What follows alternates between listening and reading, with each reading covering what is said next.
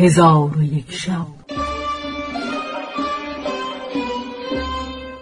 چون شب چهارصد و هشتاد و یکم برآمد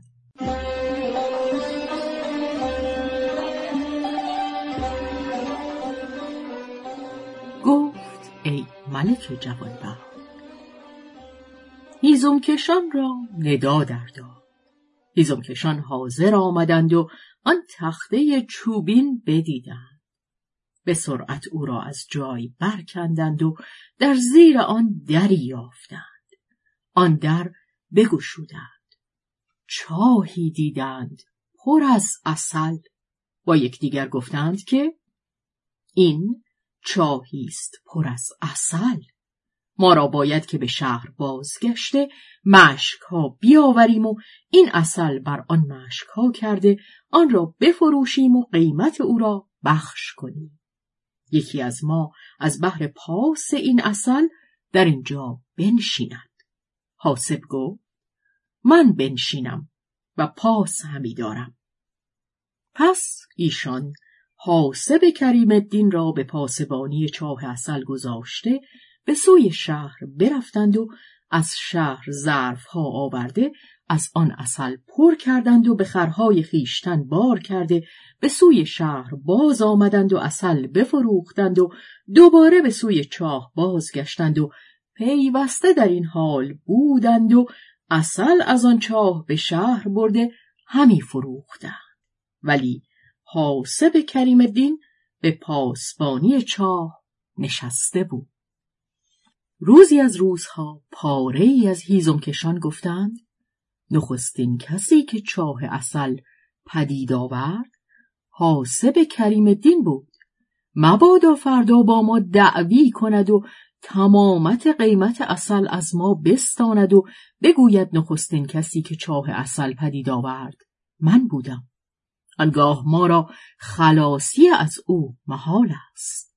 اکنون صلاح در آن است که او را به سبب جمع آوردن بقیت اصل به چاه فرو آویزیم و به چاهندرش بگذاریم تا به رنجوری بمیرد و هیچ کس بر او آگاه نشود.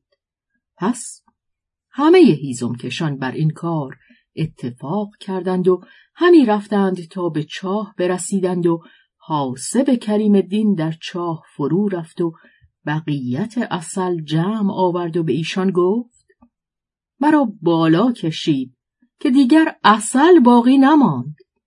کس جواب باز پس نداد.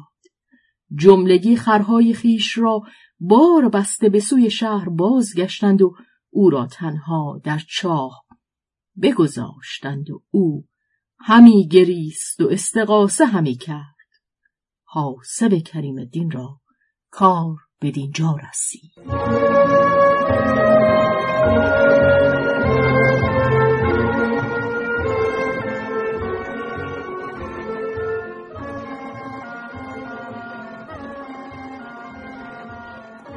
و اما هیزم فروشان چون به شهر برسیدند اصل فروخته قیمت بگرفتند و گریان گریان به نزد مادر حاسب کریم الدین رفتند و به او گفتند خدای تعالی در مصیبت پسرت حاسب کریم الدین تو را صبر دهد. مادر حاسب گفت سبب مرگ او چه شد؟ گفتند که ما به فراز کوهی آمدیم باران سختی ما را بگرفت به قاری پناه بردیم ناگاه درازگوش حاسب بگریخت. حاسب از پی او بشتافت که او را از بادیه بازگرداند. از غذا در آن بادیه گرگی بزرگ حاسب را بدرید و درازگوش او را بخورد. مادر حاسب چون سخن هیزم کشان بشنید تپانچه بر روی خود زد و خاک بر سر کرد و عزای پسر بر پای نمود. مادر حاسب را کار بدینجا رسید. و اما هیزم کشان از قیمت اصل دکانها گشوده بازرگانی می کردند و پیوسته در اکل و شرب و لحو و لعب بودند. و اما حاسب کریم الدین در این چاه می گریست و می نالید و در کار خود به حیرت اندر بود. ناگاه اقربی بزرگ بیفتاد و حاسب برخواسته اقرب را بکشت و با خود گفت این چاه که پر از اصل بود. این اقرب از کجا بدین چاه راه یافت؟ پس برخواسته به مکانی که اقرب از آنجا افتاده بود نگاه کرد. روشنایی از آنجا بدید. کاردی را که با خود داشت به در آورد و آن مکان را با کارد همی کند تا اینکه او را به قدر دریچه کرد و از آن دریچه درون رفته دهلیزی دید بزرگ و در آن دهلیز همی رفت که دری یافت از آهن سیاه که قفلی سیمین بر آن در بود و آن قفل کلیدی داشت زرین. آنگاه پیش رفته از شکاف در نگریست.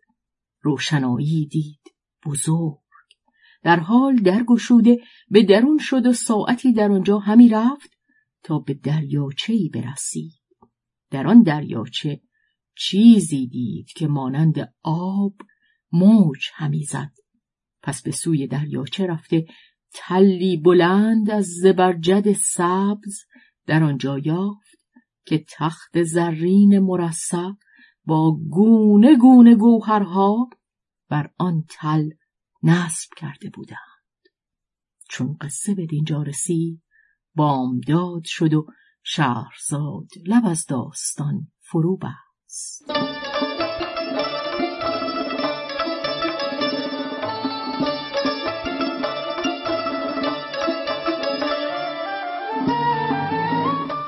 گو شهرزاد فتوهی. تنظیم مجتبا میرسمی